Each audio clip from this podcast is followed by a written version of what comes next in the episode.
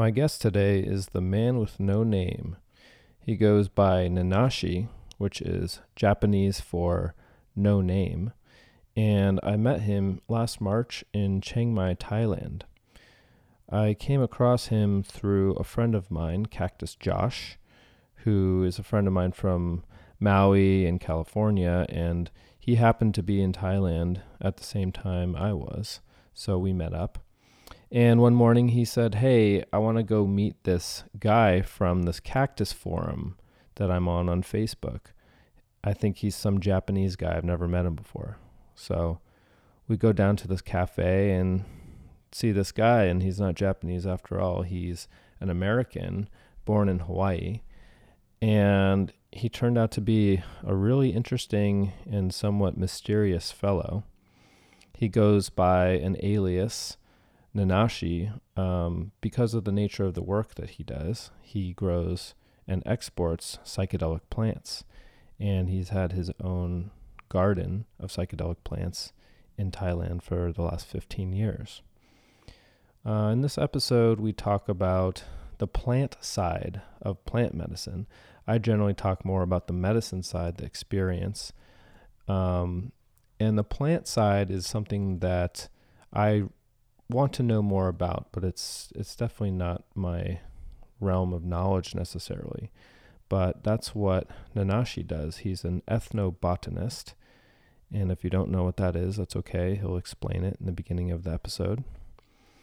And yeah, we talk about some common plants that other psychonauts might know about, like ayahuasca, peyote, also iboga and datura.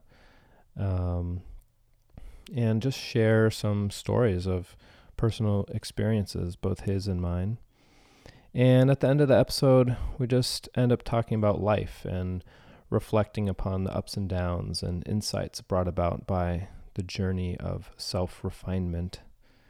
So I hope you enjoy the show. Here is Nanashi.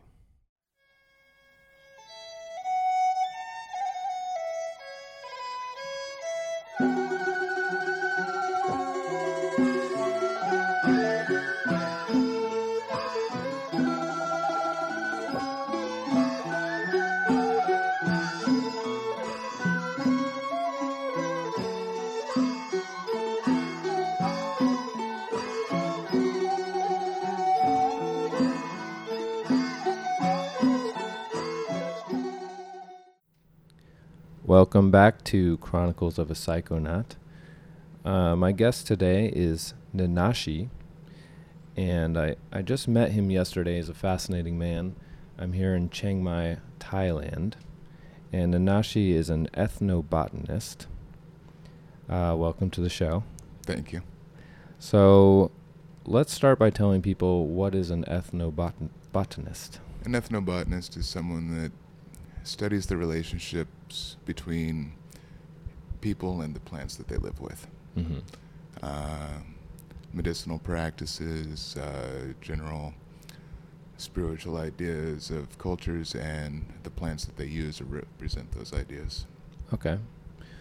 So what are some of the plants that you work with and study? Currently my study area is with the Tabernaemontana genus, and mostly the African populations of the Tabernaemontana genus. So, what would the common person know those plants as? I am unsure. I don't think most people are very familiar with the Tabernaemontana. The closest thing that they would be familiar with would be the Tabernanthia iboga. Iboga? Yeah. Okay. So iboga from Africa, it's a root, right? And it's psychedelic, I guess you would say. Yeah. Yeah. Okay. Okay, so this is how do you say it? Tabernaemontana. Tabernaemontana. Yeah. So it's an African plant that has psychological or psychedelic properties? Some of them, some of them have psychedelic properties. Some of them have other very interesting medicinal properties.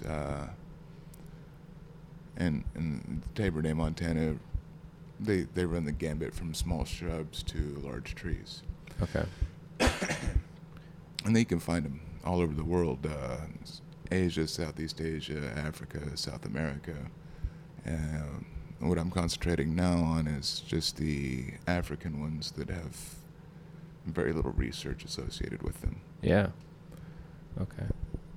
I've definitely never heard of that. I mean, I've heard of Iboga, but I actually know very little about Iboga as well.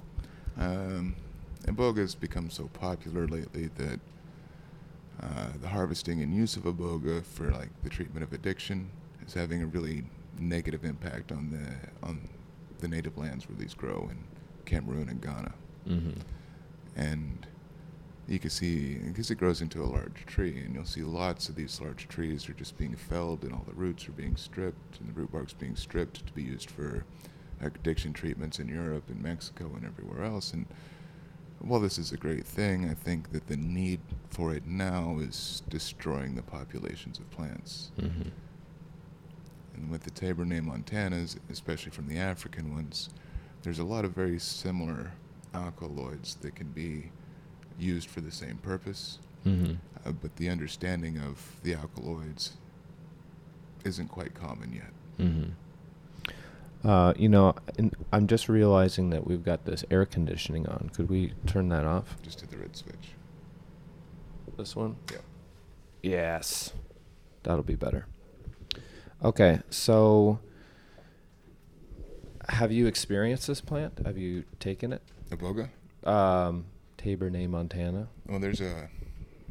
Tabernaemontana is just the overall name of several plants. So there's like Tabernaemontana elegans, which is known as the toad tree in Africa, mm-hmm. because the bark of the tree looks like one of the gnarly toads that they have there. Mm-hmm. And... one of the new ones that I'm dealing with right now is a shrub called Tabernaemontana corymbosa, which contains something extremely similar to ibogaine. And when this chemical is extracted, you can convert it directly to ibogaine really easily. And ibogaine is the name of an alkaloid, just like mescaline is the name of an alkaloid? Ibogaine is the alkaloid inside of Tabernanthi iboga. Uh-huh. That is used to treat the addiction. Okay.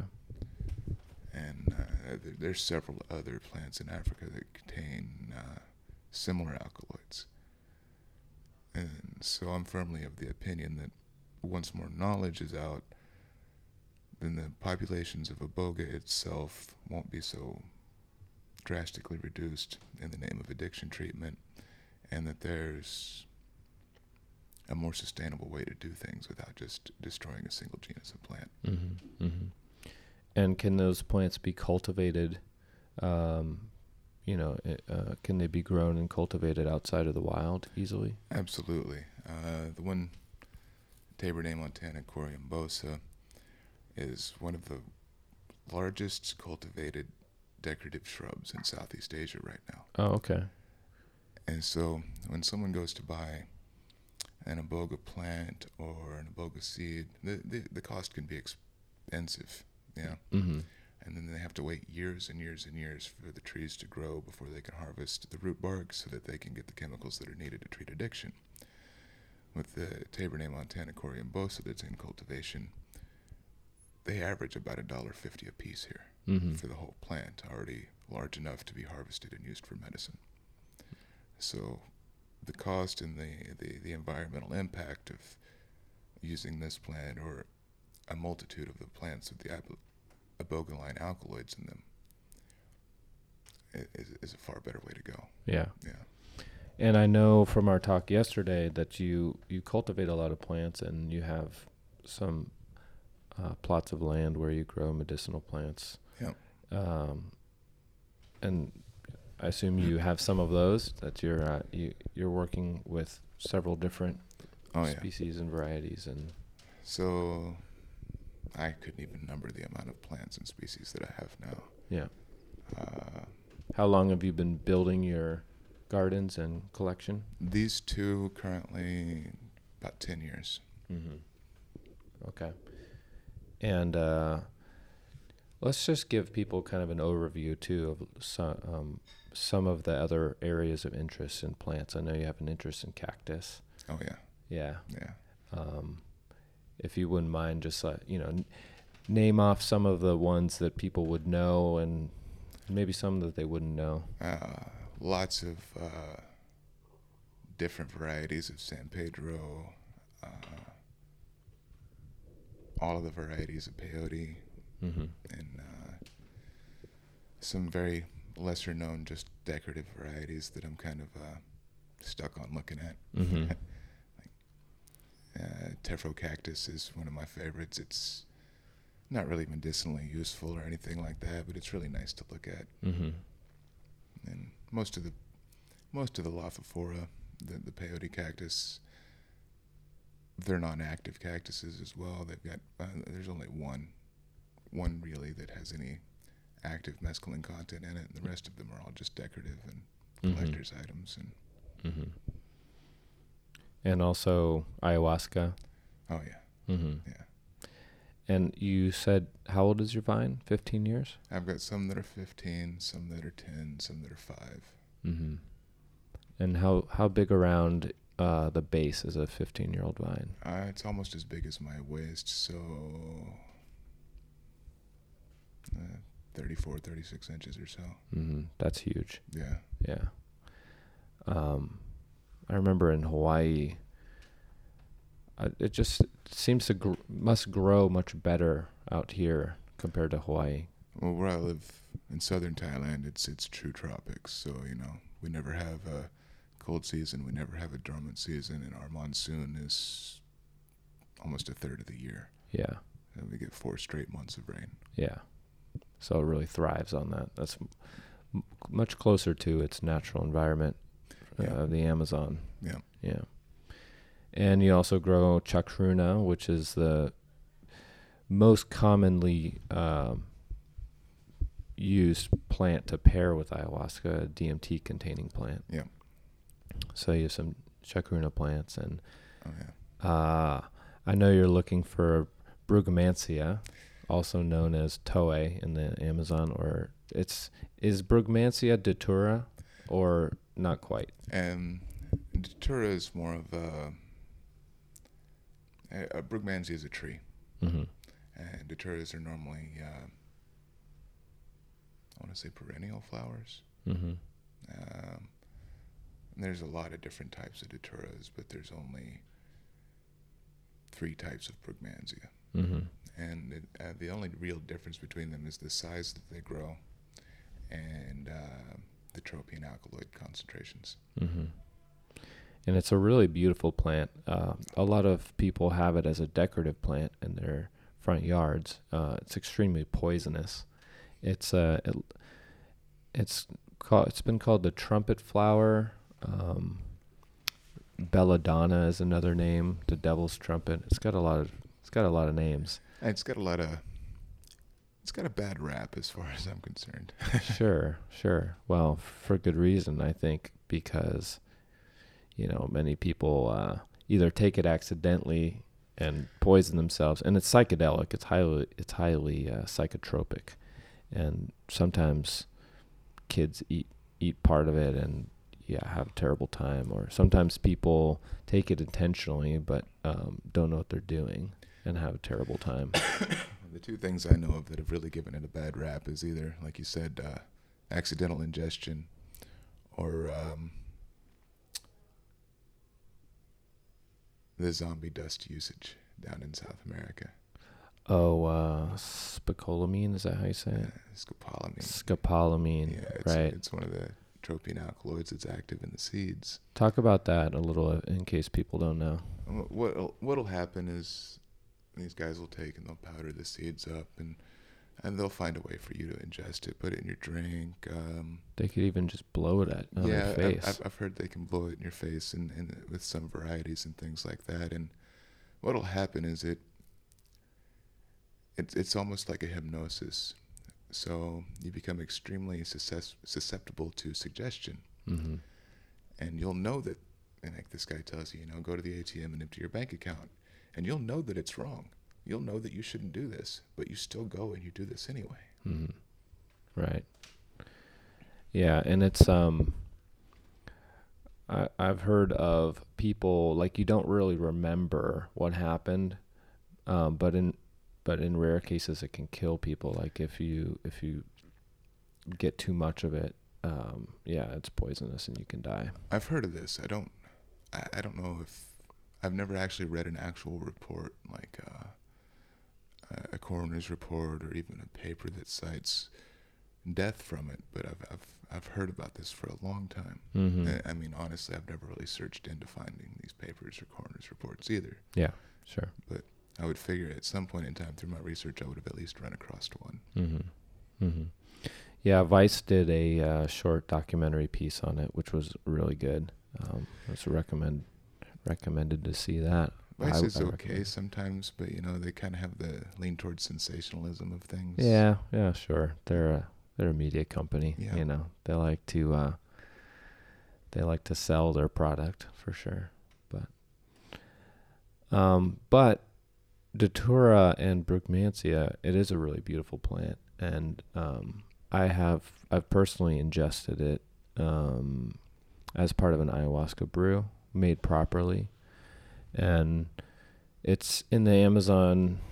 The medicine people tradition,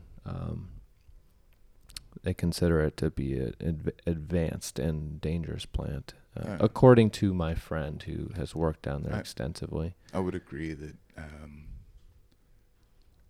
one would have to have a fairly advanced mind to gain the benefits that there are to be gained from the plant.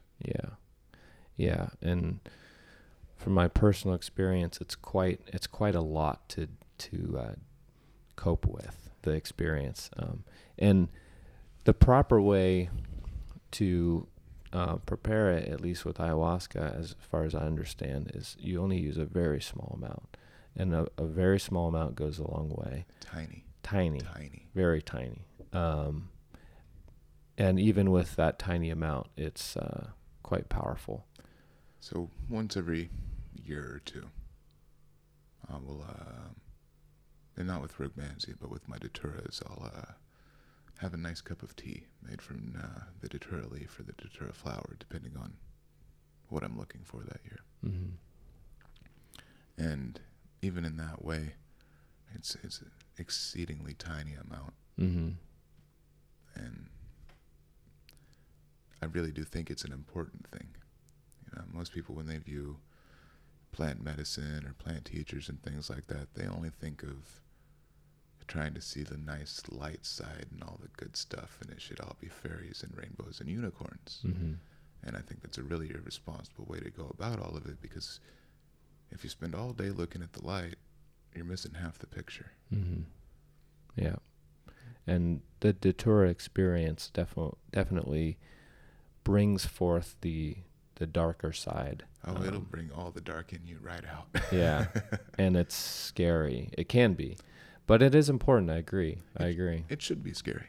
Yeah, sure. And it's not something that one should desire to do very often. Yeah. I mean, I'll just say, I don't recommend anybody go and just try Datura. I think it's, if you want to try it, definitely find somebody who knows exactly what they're doing. Oh yeah, when I say that I have my tea once every year or two, it's not that I go out and pick leaves or flowers from wild plants. Yeah. And just to say so, never ever ever eat the seeds. It's way too strong. Yeah. And normally the chemical contents inside, the alkaloid contents inside, will vary.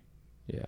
Hugely. So like, if you have a plant and in the rainy season and you eat a few seeds, they're not really that strong, but in the hot season, you know, one or two seeds might be way too much. Mm-hmm. So, and the plants that I pick off of for my teas, you know, I've been growing these same plants for about 10 years. I have a real good understanding of alkaloid concentrations inside of them. Mm-hmm. So it's easy for me to understand, you know, a gram and a half of this flower is going to be just fine or almost way too much. Mm-hmm. Yeah. It's definitely not something to play with. I mean, of all the plants that I've ingested, it's most intense and probably most dangerous. Well, I see younger generation on Facebook now, and you'll see pictures pop up in some of the groups. Oh, I found this datura today. How do I eat the seeds? Or I'm going to smoke the flowers or something like that. And all I can think is, man, this guy's really going to go harm himself because that's not healthy. Yeah. No. That's not the way to go about it. Yeah. And in my encounter with it, I had the good fortune of being with somebody who has been on the ayahuasca path for 20 years and studied very extensively in the Amazon and knows exactly what he's doing. Yeah. And has personally ingested that many times. But even him, it's not something that he does often or even likes to do. It's just, it really goes a lot deeper. And he offered me the opportunity to just drink a little bit of that ayahuasca medicine and have the experience. And well, most people that I run across, really try to do, the ayahuasca and things like that, and in some way to further their own development. Mm-hmm.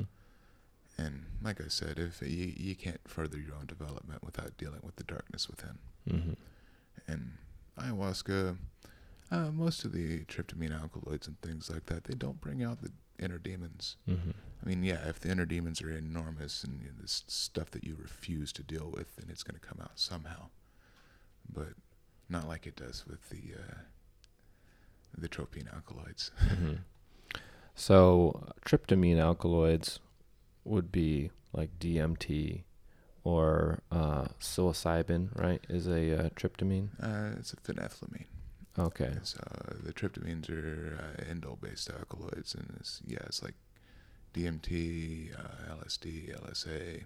Okay. This variety of stuff. Okay. And they're all based off of a tryptamine skeletal structure, and that's based off of a tryptophan skeletal structure. Mm-hmm. So it's really just modified turkey chemicals. Right. It's a very simple molecule, actually. I mean, I don't know anything about organic chemistry or anything like that, but just it doesn't have a lot of chains and all kinds of stuff. It's just in design and construction, especially when you'll draw out the molecular structure, it's really easy, it's really simple, but the construction of them is far more difficult than most people would imagine. Mm-hmm. Sure. So what was the other class that you just mentioned as opposed to tryptamines? The phenethylamines. Phenethylamines. Yeah. Okay, so what are some examples of that? Psilocin, psilocybin, mescaline. And for anybody to get a really good look at what they are, they should read Pakal. Pakal. Yeah. What's that? Phenethylamines I have known and loved, written by Sasha Shulgin. Okay. And what does that book go into? So for most that don't know,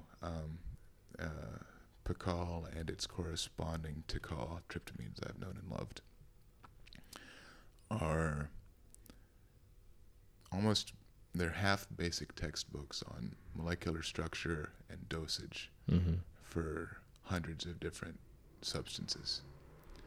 And that's the second half of the book is the textbook. The first half of the book is just experience reports and stories written by the author. And I mean, this guy really is the progenitor. He was the guy that basically made MDMA. Mm-hmm. Wow, he made it. He synthesized it. Interesting. Sasha was... He's the OG psychonaut. He's the guy, man. Yeah. Oh, he was the guy. Yeah. And his wife, whose name escapes me at the moment, sadly, she's the one that brought the psychotherapy work into it. Okay. So she would. Their scale is basically how we all quantify the measurement of our experiences. Now it's become so innocuous that nobody even knows that these are the two that invented the modern method of quantification of experience. Mm-hmm. What's that scale? I wish I'd brought my book with me. So they'll have, you know, it's basically a 1 to 10 scale of how strong the experience was and the usability of the experience, and then she'll normally give some give a statement on, you know, this substance would be good for this type of treatment or that type of treatment and this type of person. And they did years and years and years and years of this work, decades of this work, just outside of Berkeley. And so obviously you're saying this has had a huge impact on the way that we think about. It's had a huge impact on the entire psychedelic community as a whole. Sasha's lab, he had DEA licensing and federal licensing to produce just about any substance in the world. What era was this? 50s, 60s, something like that? Until just recently. I mean, Sasha died just a few years ago, and he worked pretty much up until the day he died. I mean, as he got older, he'd have some assistants come in, and they would work with him. And one of the people that worked with him is starting to make a name for himself. Hamilton from Hamilton's Pharmacopoeia. Yeah, I'm not really a big fan of Hamilton, but I think he brings a different perspective that's valuable, whether I agree with him or not. Sure. He's bringing exposure to... I guess what my introduction to Hamilton was a piece that he did on Kambo. What's the Latin name for that frog? Phylomedusa bicolor. Yes, exactly. I had never heard of Kambo before, and I saw a Vice piece that he did. And I'll say this: that was a long time ago. He's matured a lot since then. But he was kind of like a skinny emo kid in skinny jeans, just wandering through the Amazon trying to get as messed up as he could on whatever. And so I guess I got an initial sour taste for him. But you think he's doing better now? I know he's got his own thing on Vice, Hamilton's Pharmacopoeia.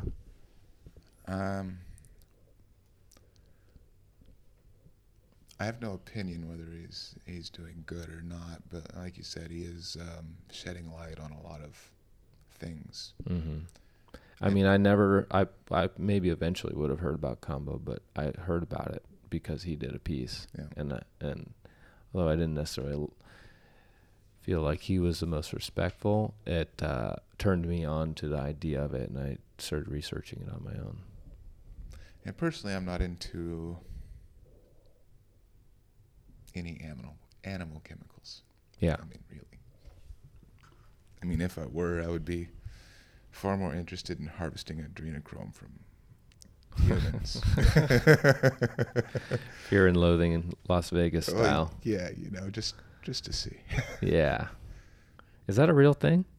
Apparently. Oh. But it's not from the brain like everyone thinks it is. It's a portion of an organ above the kidney. The adrenal gland? Yeah. Okay. Makes sense. Yeah. So, I mean, if I was in the Chinese black market harvesting kidneys and stuff, you know.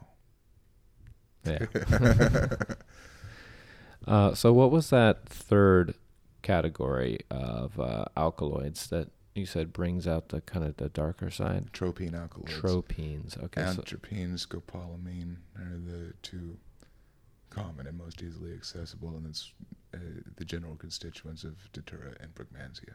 Okay, and are those basically the only well-known tropines? Yeah. Or are there some other? No, there's not anything that's really well-known amongst the population of anybody, really. Yeah. And even myself, I've got such a shallow understanding of any other tropane alkaloids that I'm not even a good person to talk to about the others. Okay, sure.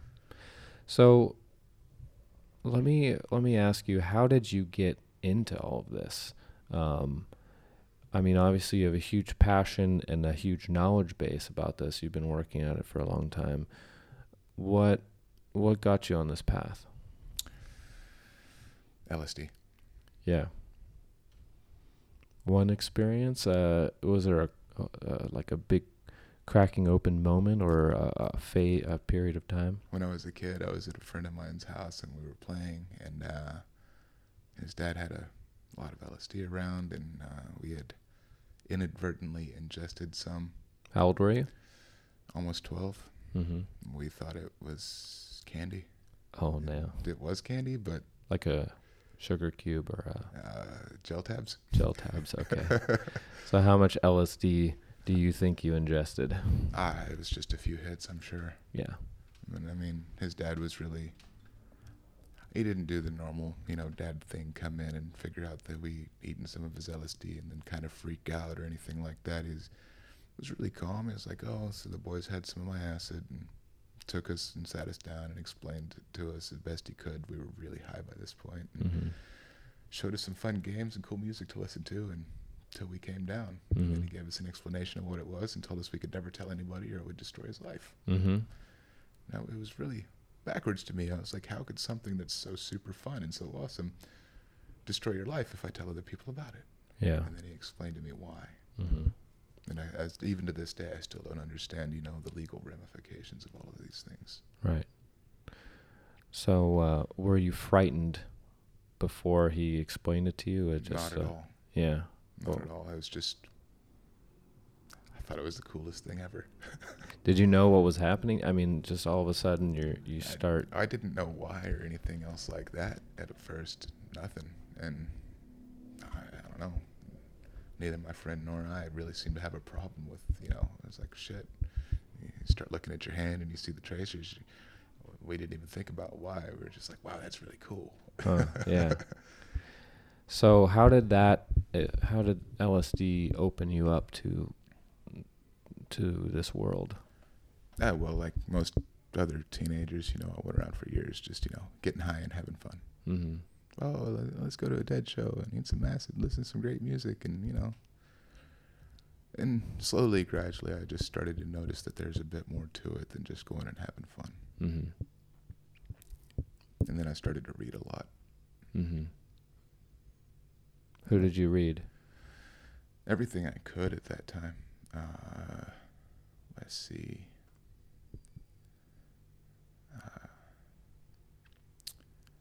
It's probably some Huxley. Jonathan Ott had a real effect. Mm-hmm. And Food of the Gods had a real effect. Terrence McKenna. Yeah. Mm-hmm. And yeah, that's when I really started to look into things. And then I think I was maybe 16. And when I started to hear about, the ideas about phalaris grass and it's got DMT in it and then the ayahuasca and stuff like that, and I became really interested in that. Mm-hmm. Yeah, it was a friend of mine or something I read somewhere. I don't even remember where it was, but they're talking about, if you've got this kind of grass in your yard, if you just plant your whole yard of it, you could just mow your yard and have all this drug. And I was like, oh, wow, cool. I could just mow my yard and get high. And then I started to read more about it, and learned after a while that, it's not about getting high. It's about education. Mm-hmm. Mm-hmm. And yesterday I asked you, how did you learn about ayahuasca? And... well, I won't spoil it, but go ahead and tell that story. Well, the first time I learned about ayahuasca, it's not really a good story. Oh, okay. Well, that's fine. But, I had a couple of very intelligent friends. And we decided to try to synthesize DMT. And extract or synthesize? Okay. Yeah. And My more intelligent friend was successful to a point. So the very first time I tried something like ayahuasca was in a capsule. Mm-hmm. Pure DMT and pure MAOI. It was the craziest thing I'd ever done. How long did that last? When I walked into the forest, it was just about dawn. And when I left, it was after dark. Mm-hmm. That's the best I know about it. Mm-hmm. But none of us really knew what was going to happen, so we went to the forest and sat down at the base of a tree and kind of took a piece of rope and tied it around the tree and around my waist. Because I had done some weird things tripping before about this time, and I didn't want to run off into craziness. Mm-hmm. I didn't know what was going to happen really or anything like that. So we had these capsules and watched the sun come up and started to get really high, and then the rest of the day was quite an experience. And then we left sometime after dark. Mm-hmm. That was the first close to ayahuasca experience I've had.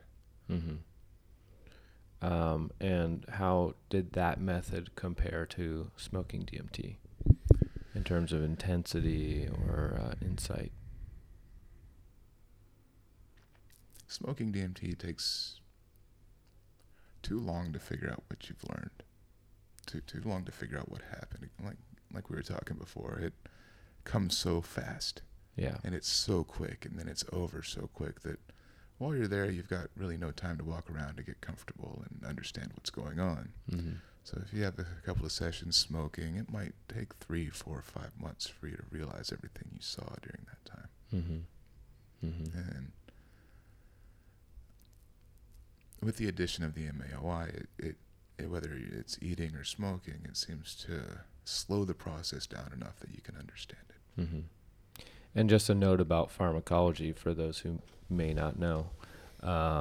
So DMT is broken down in the body by an enzyme called monoamine oxidase, and it's just an enzyme that everyone has, and everyone actually has DMT as well, produced in their pineal gland. It's an endogenous chemical. And so when you smoke DMT, you flood your synapses perhaps, or it goes into your body, and it's rapidly broken down by monoamine oxidase, MAO. And so your experience lasts maybe 5 to 10 minutes. And an MAOI is a monoamine oxidase inhibitor, which then inhibits that enzyme and allows the DMT to remain in your body for a longer amount of time. And a note about MAOI, people should be rather careful using it. Right. It reacts quite badly with someone who's on SSRIs, mm-hmm, and several other medications, Parkinson's medication, things like that. Yeah. It does have some severe counterindications with some medications. Mm-hmm, mm-hmm. And for that reason, it's not recommended that people who are on SSRIs to drink ayahuasca. It's one of the things that you can't do that because it's dangerous. And it's not like you could just stop using the SSRI today and the next week go and try some ayahuasca. Depending on the SSRI, it could be up to a year before everything's metabolized out of your system. Wow. That's good to know. I didn't know that either.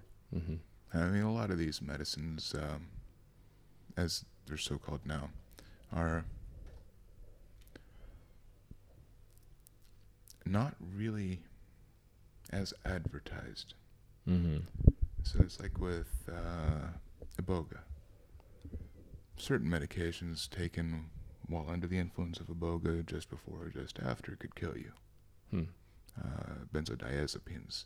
And we had in southern Thailand, there was some people treating others with Iboga, and they had a very shallow understanding of the chemicals and everything, and the counterindications. And I had a gentleman come up from Australia, I think it was, to do an addiction treatment, and then he'd been having problems with amphetamines for years. Mm-hmm. Well, when they started the Iboga flood with this guy, apparently a few hours in, he had started to kind of act out, and he was a big bodybuilder type of guy, yeah. Mm-hmm. And so these guys got, the treatment people got kind of scared. So they fed him a couple Valium. Mm. And 45 minutes later, he was dead. Mm-hmm. Wow. And so just because something is natural doesn't mean it's good. Mm-hmm. And people should always remember that, you know, natural doesn't always mean good. It's perfectly natural for a bear to eat your face off. Mm-hmm. Yeah. Was that you who... what was that? That story where somebody got their face eaten up. With the monkey. Yeah. Ooh. Yeah, don't ever smile at monkeys and show your teeth. They see it as an act of aggression. And she was a cute little girl at this little tourist place in southern Thailand. Everybody keeps telling her, you know, that's not the monkey you should play with. Don't touch that monkey. Leave that monkey alone. He's an angry, retired coconut monkey. She wouldn't listen, kept putting her face in his face, gave him a big smile with her face in his face, and he bit from her jawline, was where his bottom jaw, his bottom canine went, and up just about to her hairline. And when he bit down, he ripped almost half her face right off. Yeah, jeez. It was terrible. Yeah. It was horrible, man. Monkeys are incredibly vicious, especially, what's that kind of monkey called? That was a macaque. Macaque, right. They have a funny name. Yeah, they do. But those monkeys in particular, they're not nice monkeys. Other than spider monkeys, man, I have no use for monkeys. I don't like them. I don't want to be around them. They're like angry children that are way too strong. Mm-hmm. They're incredibly strong. They're not really that big, but yeah. And they don't hold back. I got a good monkey story, my introduction to macaque monkeys or any monkeys of any kind. I went to the monkey forest in Bali, and there's an old temple there that was reclaimed by the jungle for some amount of time. And the monkeys moved in, and so it was the monkey temple. And eventually, someone decided, oh, hey, there's this cool monkey temple. Let's try and clear it out a little bit, open it up to tourists. So tourists walk through there, and it's a pretty cool place. But there's a guy out front selling bananas, and you know, everything in Bali is pretty cheap. And me being naive and knowing nothing about macaque monkeys, you know, I'm like, oh, I'll buy some bananas to feed to the monkeys. That sounds like a good idea.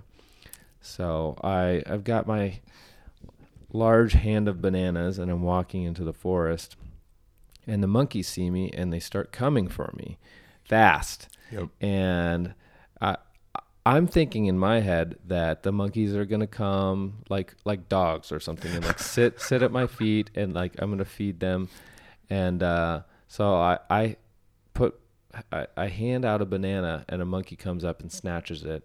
And they're all coming, and they're aggressive, and they're not waiting for me. They're about to jump on me. So I'm chucking bananas left and right, and they're going after them. And there's too many to actually continue with that method. So I just chucked the whole hand of bananas, and they're fighting over it.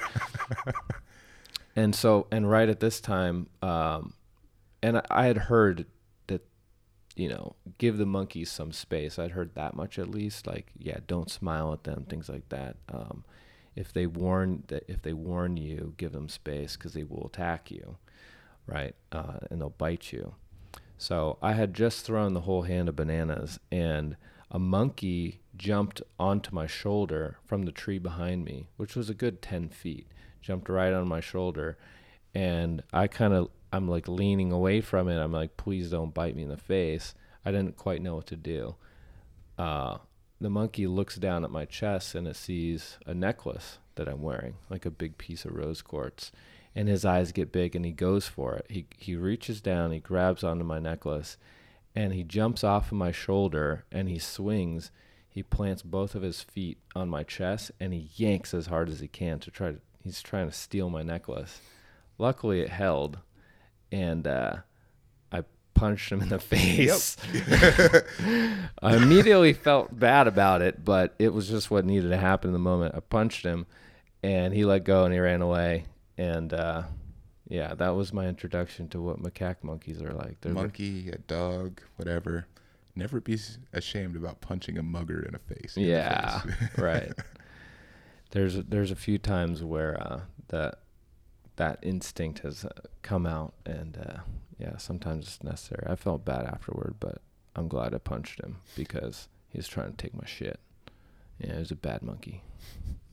So the rest of that time, I kept my distance. And there's macaque monkeys in Hong Kong I visited too, and yeah, definitely best to. I'm fully convinced that if other than an orangutan mm-hmm. or little spider monkeys, mm-hmm. that all monkeys are bad monkeys. Yeah. Well, even orangutans, right? No, it's chimpanzees. Yeah. Those are the ones that are pretty yeah. vicious, yeah. right? Orangutans, the old man of the forest, and they're super cool. Yeah. Yeah. Yeah, I haven't really seen too many monkeys, you know, obviously in zoos, but it's kind of sad. I got a friend who works in Borneo rescuing orangutan from when they're burning the forest down or doing the palm plantations and stuff like that. And according to him, even the most wild ones are extremely nice and reasonable and gentle. And like when they go into the forest to rescue them, sometimes they'll just run up and pretty much be like, "Hey, you're here to help me. Thank you." Mm-hmm. Mm-hmm.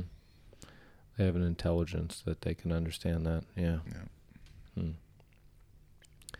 So, you've traveled quite extensively. I mean, you're originally from the United States, born yeah. in Hawaii, yeah. and now you live in Thailand. But you've got all kinds of stories from all over the place. And I just met you yesterday. We hung out all day with some other friends. Yeah. And, well, one story I'd like to hear more about is you did a 22-day journey with the Huichol. And so if you don't mind, tell us a little bit about who are the Huichol. I'll tell you how it started. I'll just start at the beginning. Okay. So, you know, I'm a teenager out doing the teenager thing and having fun. And I was in southern Texas, and I'd been drinking a lot, and I realized how much cheaper things were across the border. So I went across the border, and I'd only planned to go across the border for an evening and just do a little bit of drinking and come back. And it was about a week later. I woke up in the desert. I was woke up by this old guy that had come walking by, and I was really, really, really hungover. I pretty much felt like baked over death. Mm-hmm. Being hungover in the desert is one of the worst things ever. Oh, I was passed out face down in the arroyo, you know, and like nothing good was coming of what I had going on at that point in time. And this old man comes walking by, and he wakes me up and asks me if I'm okay. He gives me a drink of water, and he could see that I'm not in a very good place. Mm-hmm. He's like, "Well, why don't you come walk with us?" And I'm like, "Who's us?" And I sit up and look around, and there's a bunch of Indians walking by. I'm like, "Okay, sure. What are we doing?" And he said, "Well, we're going to feed you a little bit, and just we're going to walk for a while, and we're doing our pilgrimage." And at this point, I can only understand about half of what he's saying. Mm-hmm. So I was like, "Okay, sure. I got nothing better to do. I don't even really know where I am at. I don't know what country I'm in. I just know that I'm really hungover and it's really hot out. And this guy gave me water." Mm-hmm. So we go walking. After a while, you know, it was a few days. We get to this place and we're like, "Oh, well, we're here to pick peyote." This just blew my mind. I'm like, really? I've been reading about peyote for years. It's like, you just woke me up the other day and you're like, "Hey, come pick peyote with us." And I was like, okay, so hang out with them. And we're there for, I don't know, 5 or 6 days or something in the fields, just picking peyote. And they're explaining to me all the traditions they have and all this other stuff. And I was really taken aback, you know. Just because I had always been explained that peyote was a dangerous drug and that it'll make you go crazy, and I, at this point in time in my life, I had no idea that there was entire cultures based around this. Mm-hmm. This is a sacrament, as it were, to get closer to nature and their spirituality. Mm-hmm.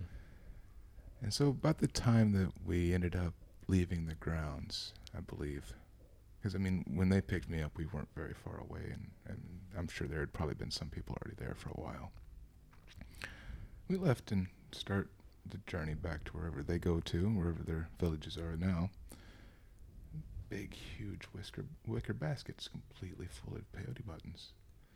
And, you know, my idea was, okay, these guys picked all these peyote buttons, and now they're going to go sell them and make a bunch of money. And I kind of I understand, you know, their spiritual thing, but it felt kind of wrong because I thought that they were just picking all these to go sell them. Mm-hmm. And that's when I realized on the walk back about a day and a half later that they weren't selling any of these. They had picked, I want to say, 20 or 30 huge wicker baskets completely full of buttons. Mm-hmm. And that was only to eat. Not at just that point in time of the year, but, you know, they take about 2/3 of what was picked, they take back to the village so they have something all year long, because apparently the peyote grounds is where they're originally from, but they've been displaced by originally the Spaniards and now the Mexican government, so they can't live in that area. So now it's, I think it's a 600-kilometer journey mm-hmm. from where the villages are now to the sacred peyote grounds and then back mm-hmm. the same amount. And it was just mind-blowing to me because where I was told this was a horrible drug and it's terrible and it's basically the worst thing you can ever do. You know, reading all the stuff of the peyote cult as it was and all this stuff. That wasn't what I seen at all. I just seen a group of villagers getting closer to nature and themselves and each other, and it applied to everybody, from the 5-year-old children to the 90-year-old grandmother. Mm-hmm. And you watch the Vice documentary about him. Yeah. And you hear the old lady talk about, you know, or the old man talk about, he's asked, you know, why do you feed this to your children? Isn't this a drug? Aren't you giving your children drugs? And he says, you know, I'd be a bad parent if I didn't show my children what the whole world looks like. Mm. Mm-hmm. And just this type of perspective on these things was on this trip especially was what really broke open my understanding of these aren't bad things. Mm-hmm. We're just told they're bad. Right. Yeah, that was a big shift for me too when I learned that native peoples have been using mushrooms, peyote, San Pedro, where all kinds of plants as sacraments and not as, you know, recreational drugs, and that they would in fact never do that. It's disrespectful. That's what because I finally did ask him, like, how much of this are you guys going to sell? And when I asked the grandma this, she got this horrified look on her face. Mm-hmm. And basically her answer was, how can you sell God? Mm. I mean, if you have a phone and you can pick up and talk to God, how are you going to sell it? Why don't you just give it to anybody who needs to talk to him? Mm-hmm. Mm-hmm. And yeah, that kind of broke my brain open quite a bit. Mm-hmm. Because, you know, I get to be hard-headed sometimes. Mm-hmm. So did you get to eat peyote with them? Oh, yeah, I ate the whole time. Mm-hmm. For over 20 days. Yeah. The whole time. And it's not like what most people think, just sitting there and the average Western idea of going and eating peyote, which is you're just smashing handfuls into your face the whole time. No, it's and nothing like that. Yeah. A couple of buttons here and there, you know. Mm-hmm. It's kind of like the proper way of eating mushrooms. You mm-hmm. don't just start out and eat a whole bag of mushrooms. You just eat them one or two at a time until you get to the spot where you need to be. Mm-hmm. And it's the same with peyote. Mm-hmm. And after you get to the spot where you need to be, where you're going to learn, the only reason to eat anymore is to maintain being there. Yeah. Okay. So your consciousness is altered, but you're not like tripping face. That's... Well, and peyote gives you energy, right? Oh, for hiking and all of that. So it's not that it gives you energy. It just it was from my experience anyway. You just have less of a. You notice the physical requirements of what you're doing less. Mm-hmm. So if you're walking, you know, you don't really notice that. oh, I'm a little bit sore, or my foot hurts, or things like that. You don't as readily notice it as you would if you were completely sober. Mm-hmm. Mm-hmm. I've never personally done peyote. I've done some San Pedro tea before and eaten the flesh before. And yeah, it just kind of gives a lightness to the body, a lightness to the mind. It's hard to describe, but the fixation tendency of the mind that at least I have, a fixated mind, to just, you know, it kind of dissipates that or smooths that over so that it enables me to be more in a flow state. Yeah.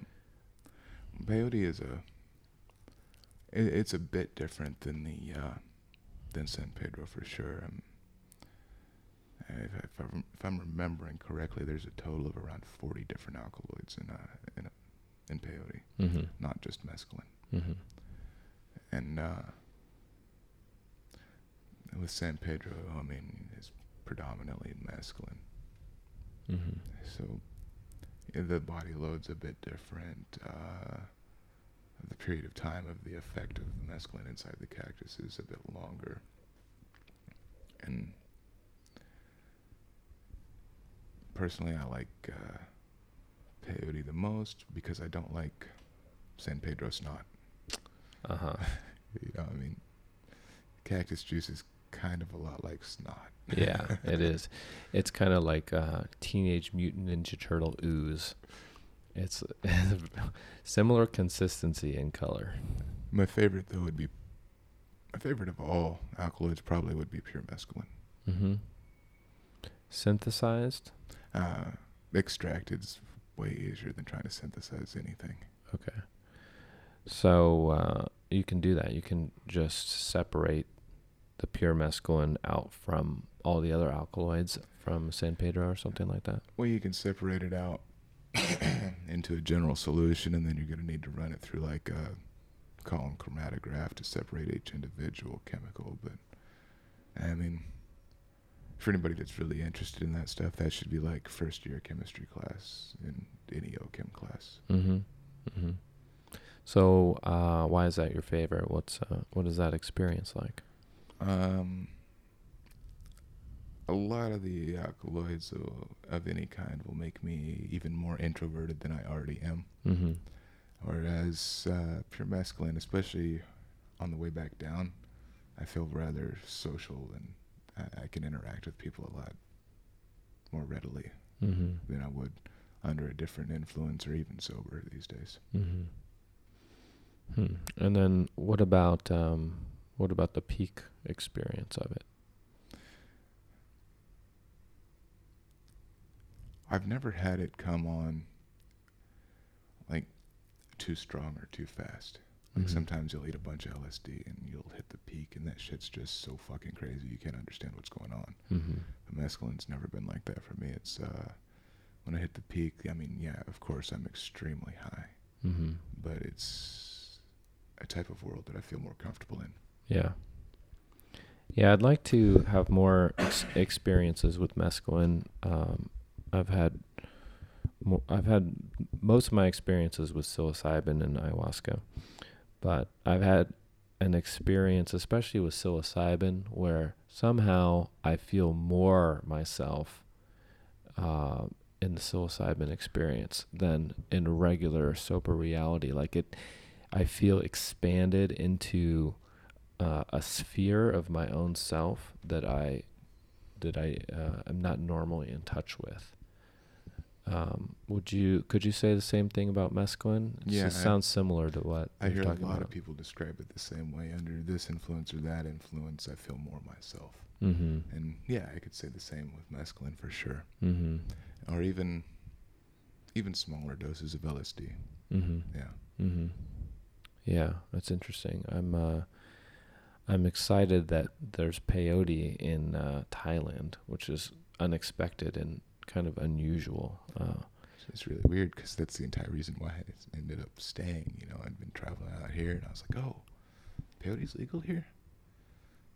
So I can have a choice of going back to the U.S. and growing cannabis or staying here and growing everything else that I've always wanted to grow in peyote too.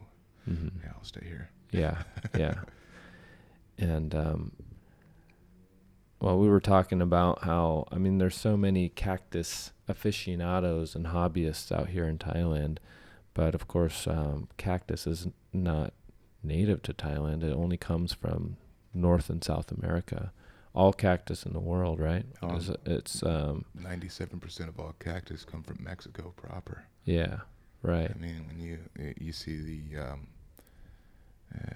the cactus temples and everything down in Peru, and what most people never realize is all those cactus that are used down in Peru didn't originally come from there. Mm-hmm. They were walked from Central America into South America over hundreds of years. Wow.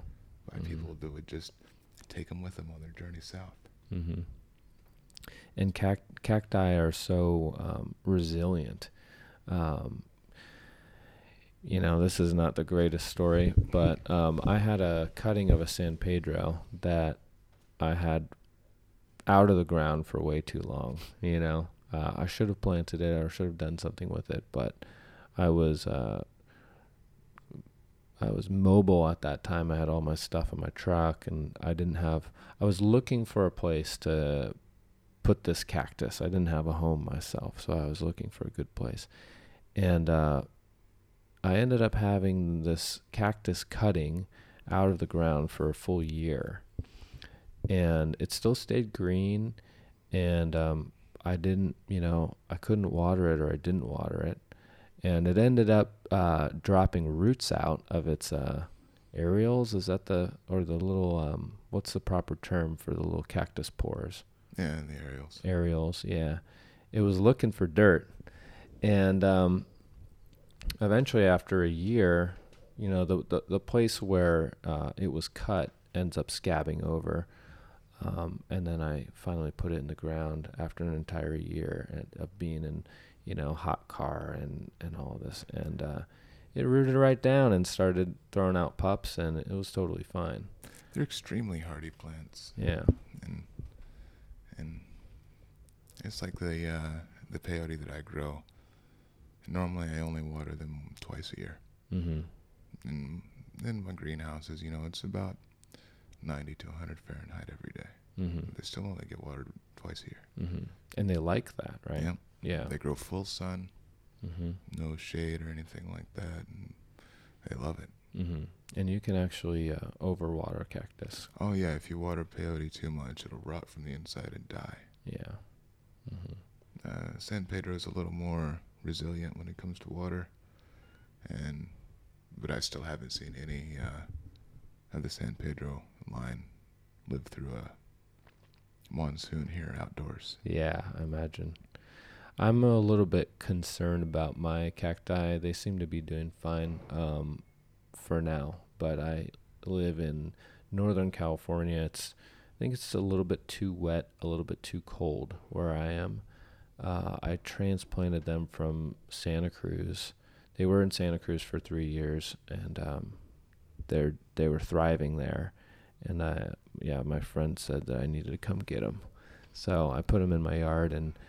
There's a frost in the winter where I am, and I could tell they were definitely not happy with that. But you're up there by the Oregon border on the coast, huh? What's that? You're up by the Oregon border on the coast, huh? I'm not quite that high. I'm about an hour north of San Francisco in Sonoma County, wine country, and closer to the coast though. So it's it's a little bit cooler there, and it probably gets. Yeah, it gets a frost a few times. It doesn't really get much colder than that. But I mean, it's really just the rain that's an issue. I mean, if you take them inland a little bit to where the climate changes and even put them in the mountain, it should be fine. I mean, you go down to, Peru's cold, yeah? Mm-hmm. Yeah. And they do just fine down there. I always have.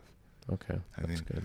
The Tragicerius, they're not from the desert proper like everyone thinks. They're not like the saguaro or something like that that grows in Arizona out in the harsh desert all the time. They tend to grow at elevation in some places where they get some rain and some frost.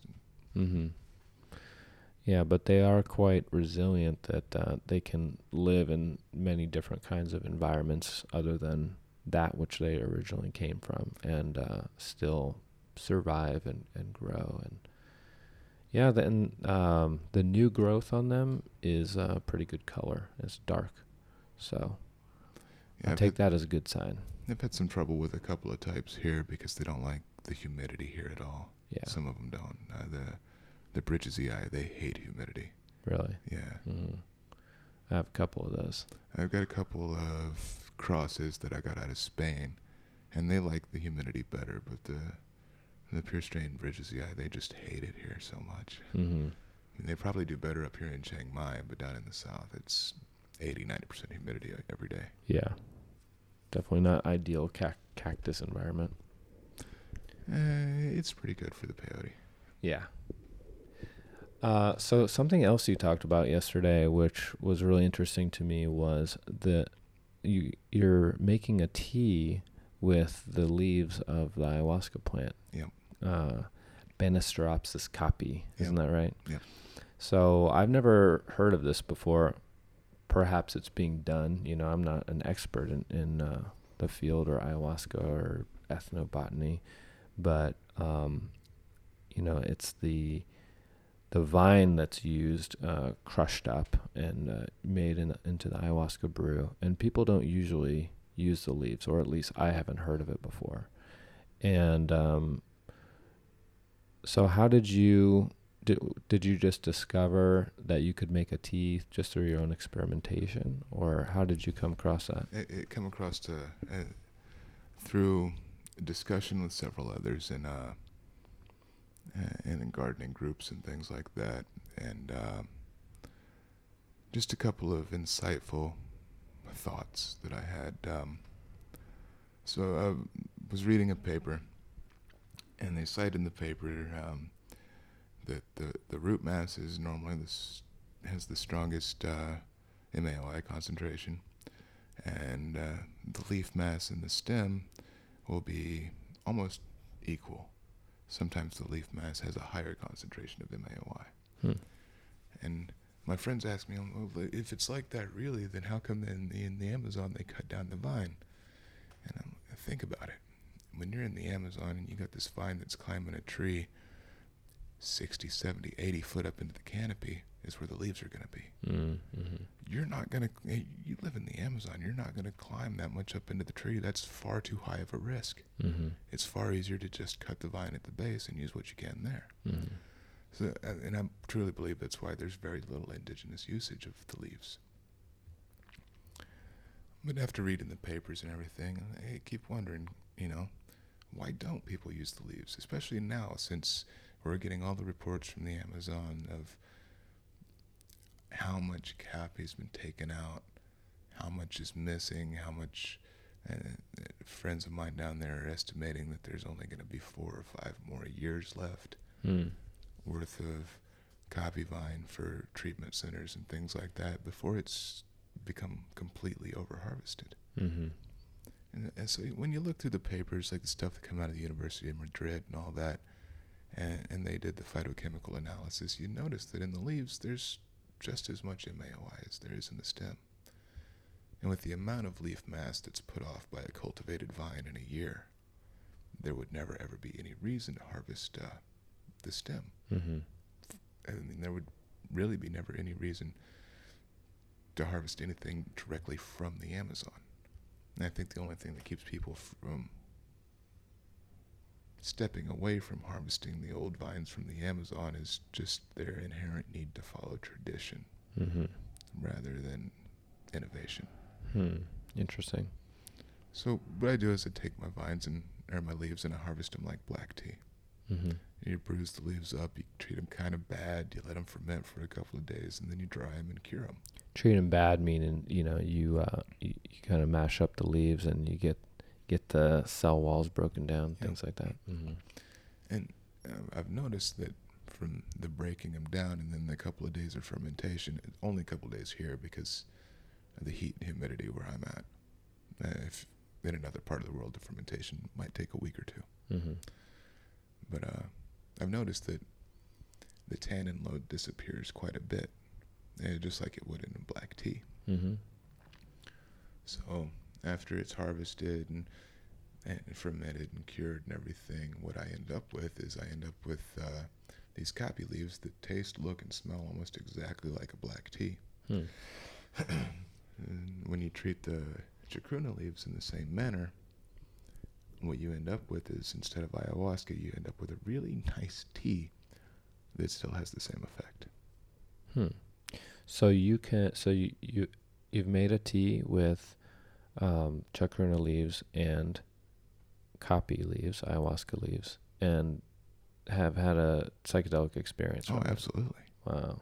Absolutely. Long lasting. It's about 8 hours or so, yeah. Okay. And have you done an ayahuasca before with the bark? With the vine? Yeah, yes, I have. And it tastes horrible. When it's cooked down, it's like cactus juice. It's like snot down the back of your throat that tastes even worse than cactus juice. And it lingers. It's sticky. So. And after doing, I guess they're calling it pharmahuasca now, just the pure extracted chemicals. And then the tea version that I've done, I've noticed with those two, there's far less of purging. Mm-hmm. And while everybody generally associates purging with a physical reaction of your spirit trying to, expel something from your body, realistically and logically speaking, according to medical science, puking is your body reacting horribly to something, trying to expel a poison from your body. Mm-hmm. Well, these tannins that are in what's known as a proper ayahuasca brew, these tannins are quite literally poison. Mm. They're called tannins for a reason. The most common use for these chemicals is to dye leather. Mm-hmm. And when you're drinking leather dye, you're gonna puke. You'll get all kinds of spiritual explanations of why you're puking. But the medical explanation of why you're puking is because you poisoned yourself. Hmm. And so I think the better way forward is to remove the poison. Hmm. Interesting. And I have friends that with their ayahuasca brews, they lessen the purge quite a bit just with clarification of the solution using egg whites.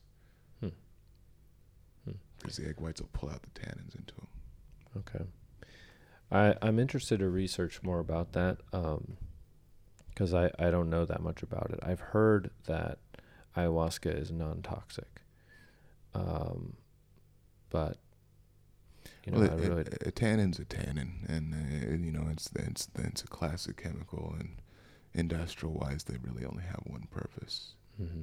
And technically, everyone will say it's non-toxic, but there has yet to be any long-term pharmacological effect studies from this yet. Mm-hmm. And when those papers do come out, because I know there are some being done now, then maybe I'll have more information.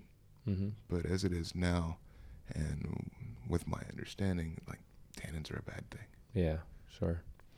So, how does the just the leaf brew compare in terms of intensity or insight? Is it comparable, or is it kind of its own thing? No, it's the same thing. Okay. It really is just the same thing. The taste is different. The thickness and the palatability of it is far different. Mm-hmm. And so a lot of people will associate an ayahuasca experience with how unpalatable the brew really is. Mm-hmm. And the couple of people that I've shown this down at my place, at the end, they're like, wow, I can't believe that it didn't taste horrible. It wasn't terrible, and it was still the same. I'm like, well, yeah, How long do you brew the leaves together? A couple hours. Yeah. Not at boiling either. I don't sit there and cook the shit out of it. Mm-hmm. 85 Celsius, 90 Celsius. Okay. What is that in Fahrenheit? 180. Tea making temperature about 180. Sure. Yeah. Green tea temperature. Yeah, man. Yeah. Okay, that's interesting.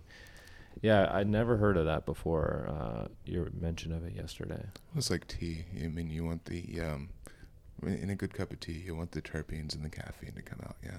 Mm-hmm. And you don't really need to cook the shit out of it to destroy it to get that to happen. Yeah, and in fact, you don't want to. It'll make it bitter, and yeah. And I really believe it's the same, because ayahuasca is really just another type of version of tea. Mm-hmm.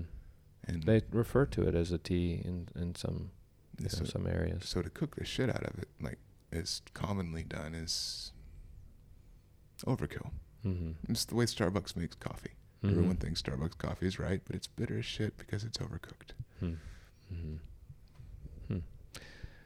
Hmm. So what are some other places that you have traveled to? The last few years I've done a lot in Malaysia. The jungles in Malaysia are just fantastic. And you go looking for plants, right? Oh, yeah. Yeah. And go looking for plants and testing plants to see what they carry inside of them, and any new plants of interest, really. Mm-hmm. And are you primarily looking for psychotropic plants? Well, you said you have an interest in some kind of decorative ones that you like. I've always been partial to either the psychotropic plants or on the obverse, really, poisons. I cultivate a lot of poisonous plants as well. Mm-hmm. What's the interest in the poisonous plants, or what? Well, poison in small doses is medicine too. Mm-hmm. You get bit by a cobra, the antivenom's made from cobra venom, so mm-hmm. the only thing that can stop you from dying from a cobra bite is more cobra venom. Mm-hmm. So that's why you like Brugmansia. It's a poison and a psychotropic. Yeah. Well, all poisons are psychotropic to a certain extent. If you ever speak to anybody that's been bitten by a cobra, they'll explain to you that, yeah, it hurt a lot, but they were tripping. They were really high. Mm-hmm. Wow. I've never spoken to anybody who's been bitten by a cobra. No, hang out around here long enough, you'll meet several. Yeah. And you were saying you have a cobra that lives on your land. Yep. Like an 11-foot cobra. Yep. Yeah. But she's nice. She's nice. Yeah. Yeah. I mean, you know, a cobra's a cobra. Yeah, you want to give it its space. Yeah. Yeah. I mean, you can't expect to walk up and pet a cobra. It's going to bite you. It's a cobra. Right. But it's nice in the sense that it minds its own business and doesn't go after people. Yeah, it doesn't come after me. It doesn't come after my dogs. Mm-hmm. And it's pretty reasonable. Mm-hmm. So, but you're not really interested in animal, I don't know if they're still called alkaloids. Oh, yeah. Because there's a lot out there, you know. I find a lot of them interesting, but I really, plants and animals both, I have a real issue like with causing permanent damage just for an experience or just to get high. So when you milk the Colorado River toad and stuff like that, yeah, mm-hmm. I mean, that can't be a pleasant experience. Yeah. And the way they harvest, have you seen the pictures of how Kambo is harvested? Yeah, I have. And I mean, that's unreasonable to me. Yeah. And it's just as unreasonable as like, granted, there's lots of them right now, but it will not always be this way. The harvesting of mimosa hostilis trees, because almost nobody does a sustainable method of harvesting. They just go and chop the tree down, dig up the roots, powder the root bark, and sell it off. Mm-hmm. And with the amount of plants that contain these substances and things like that, there's no reason to kill anything. Mm-hmm. And just like with the animals, there's no reason to torture them. Right. 5-MeO that you're getting out of the river toad and stuff like that comes from an innumerable amount of plants. Mm-hmm. And just a small amount of knowledge and understanding, people wouldn't have to torture a small animal to get the same thing they can from tree leaves. Right. Mm-hmm. Yeah, and maybe it is just that tradition that perpetuates it. That before, you know, now we have modern methods where we can synthesize or extract these things in better ways, but people have an attachment to the traditional ways. My girl she came across a good story, and she was reading it to me one day, and so there's this mother and their daughter, and they're in the kitchen, and they're making dinner, and they're making a baked ham. And every time Mom goes and makes this baked ham, she cuts a 1/4 inch off the end of the ham and just throws it away. Mm-hmm. And daughter, you know, she's finally getting old enough. So she asked, she's like, Mom, why do you do that? She says, I don't know. That's how my mom always cooked it. I just do it because that's how my mom showed me to cook it. And she's like, well, that's not really a good answer, Mom. Explain it. Call Grandma and ask her. So they called up the grandma and they asked her. She's like, you know, the granddaughter's talking. She says, you know, Mom cuts the 1/4 inch off the ham every time she goes to bake it. And she said, you know, she learned that from you, and it was kind of the tradition she learned from you, and that's how you showed her how to cook. And Grandma says, give the phone back to your mom. Gives the phone back to the mom. She says, what's wrong with you? She says, I always cut the 1/4 inch off of the ham because that was how big the pan was. Now you're just following your tradition for no reason at all. Mm. Mm-hmm. Yeah, I think... For me, tradition is interesting. Obviously, there's a lot of harmful traditions that are continued in the world, but I think also there is some benefit to tradition. I am continually looking for the balance within myself of tradition and innovation, and I think in some ways we can get carried away with innovation too, and there's some value to tradition, you know, like the expression, don't throw the baby out with the bathwater. That there are some values to tradition, but it's hard to know what are some of these ancient ways that still hold value. Maybe we've lost touch with the wisdom of it. And maybe it's meaningless and doesn't apply to the modern age. Well, it's like Graham Hancock says, we're a culture. We have cultural amnesia. Mm-hmm. We don't really remember much of our past. And if you look at humanity as a whole now, we don't have a memory that goes back more than 50 years, really. Mm-hmm. The state of the world today is exactly the same as the state of the world 100 years ago. And because we have a 50-year memory, the cycle just keeps repeating. Mm-hmm. And I think it's the same with tradition. Any tradition should be looked at as how it's applicable today, and is it intelligent to keep following this tradition? How does it apply to my life? Mm-hmm. And if it doesn't apply now, even though it applied before, when times were different, then it should be dropped. Mm-hmm. Yeah. Do you have a good example of that?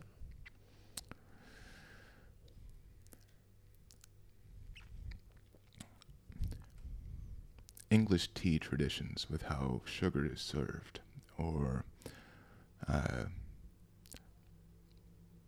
things like how salt is still revered. Mm-hmm. Well, at points in time in the past, sugar was worth more than gold, and just like at some points in time in the past, salt was worth more than gold. Mm-hmm. So they were revered in a much higher standard. Mm-hmm. And they should not be revered in such a high standard today, as they're just common commodities. Right. So the superstitions that comes along with these things, the spilling the salt thing, you spill the salt and you toss a little bit over your shoulder for good luck to keep the bad luck away. Mm-hmm. Well, spilling the salt was a bad luck thing to begin with. And you scoop all the salt back up, you put it back where it goes, and then you sacrifice a tiny amount so that the bad luck stops happening. Mm-hmm. Well, that's not something we'd really have to abide by today. Salt's cheaper than water today. Yeah. Mm-hmm. Which is really messed up. Well, yeah, that's a whole nother rabbit hole, water. But yeah, just the general adherence to tradition without knowing why the tradition exists or how it applies today is lunacy, really. Mm-hmm. Yeah. But again, for myself, 'cause I pretty much am comfortable abandoning all tradition. Earlier in my life, traditions have been impressed upon me, right? By my parents, by my schooling, by my culture, by my society, everything. And I went through a period of time of just abandoning all tradition, everything that was impressed upon me, and was like, okay, I need to find my own way. I don't know what I can trust. You know, the history I was taught is completely wrong. Almost everything I've been taught is completely wrong. But in time, you know, I ended up, there are some things that came back, you know, some things that I was taught that I abandoned, that I reclaimed. And that's really the reasonable way to do it, though. I mean, to follow tradition for tradition's sake is horrible, but when you're going through your period of self-discovery and everything, you find out what is right for you. Mm-hmm. And personally, but it's so difficult. I mean, if we had traditions that were beneficial, and we do have some, and there are some things that I just did a podcast with a British friend of mine, and we were talking about the difference between the UK and the States. And she was saying that one of the good things that she sees in Americans is that we seem to have a natural confidence, and that we're very good with our voice. Like we can speak our needs and speak up when needed, and that's just something that they're not really taught in Britain. And she used the example of show and tell, how in school we'll bring some item to show and tell the class, and have that experience of being up in front of a group of people and speaking about it from a young age. And that kind of empowers a sense of will in us. And that's just something that they don't do culturally. Yeah, I never thought of that. I had never thought of that either. I was like, wow, that is actually a beneficial tradition that I never really considered. And yeah, I just kind of even took for granted, but for her to highlight, I was like, wow, okay. And, yeah, then I thought about all the times that, you know, I'm shy in class and don't raise my hand, but the teacher will call on me to encourage that forth. And, yeah, sometimes it seems like the teacher's picking on you, but you're right. It's just so they can teach you to, you know, stand up and be you. Yeah. Yeah. And that is something that is part of us, part of American culture, is individualism, to encourage individualism, to encourage ambition and that kind of go-getter attitude. And of course, there's a shadow side to that as well. But yeah, it's just interesting. I'm in a constant state of questioning myself and you know, refining and trying to figure out what are the parts of me that I want to keep, and what do I want to continue to refine or change or shift. Well, in my estimation, I think this is something that, on the darker side of that traditional aspect there, is that's the proper way to go about it, is what you're doing, is to question yourself at all times.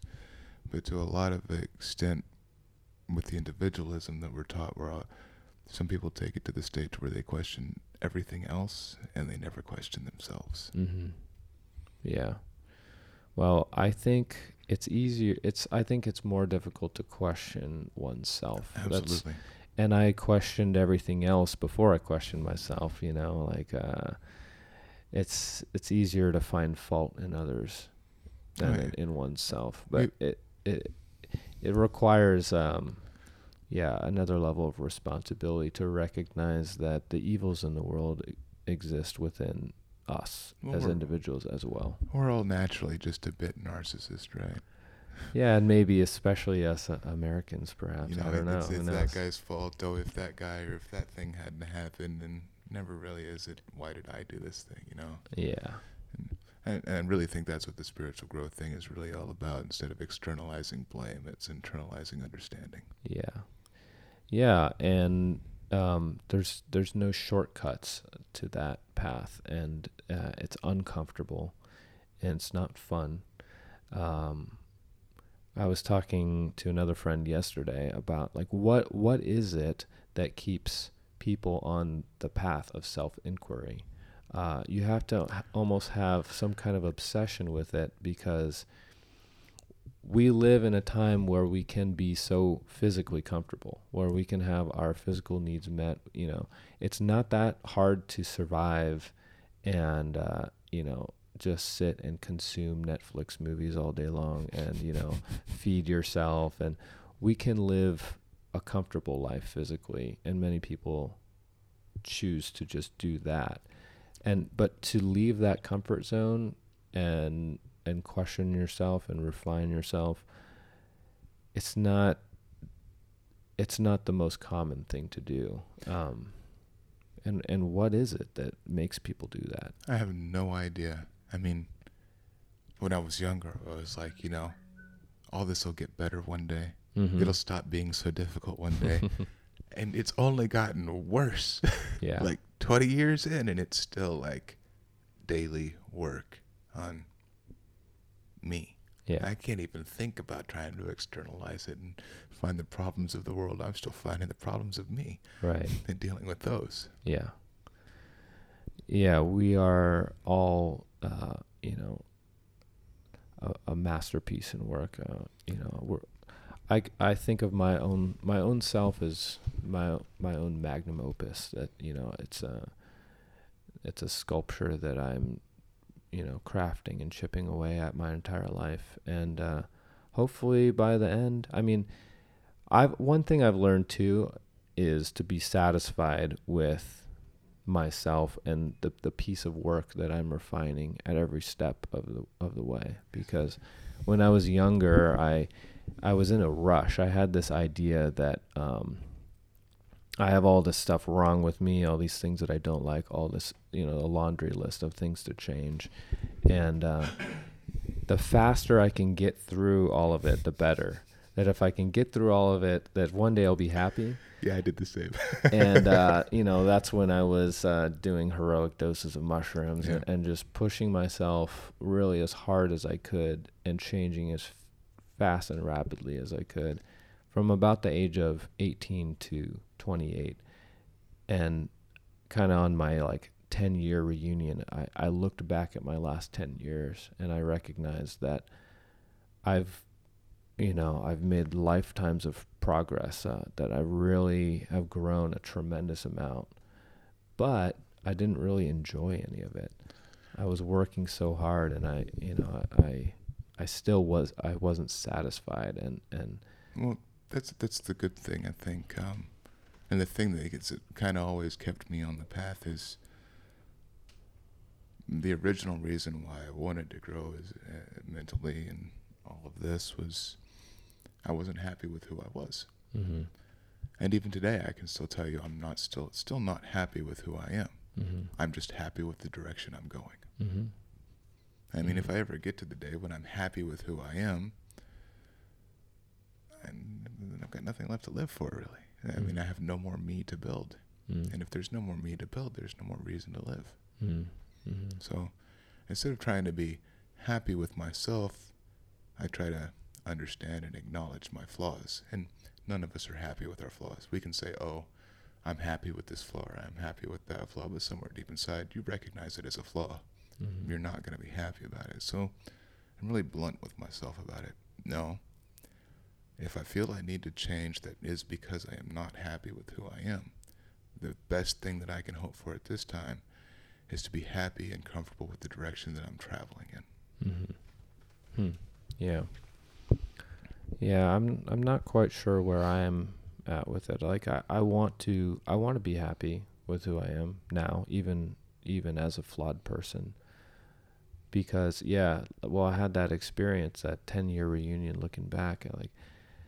I think I'm going about this the wrong way. You know, like I don't want to live my entire life refining myself but never enjoying it.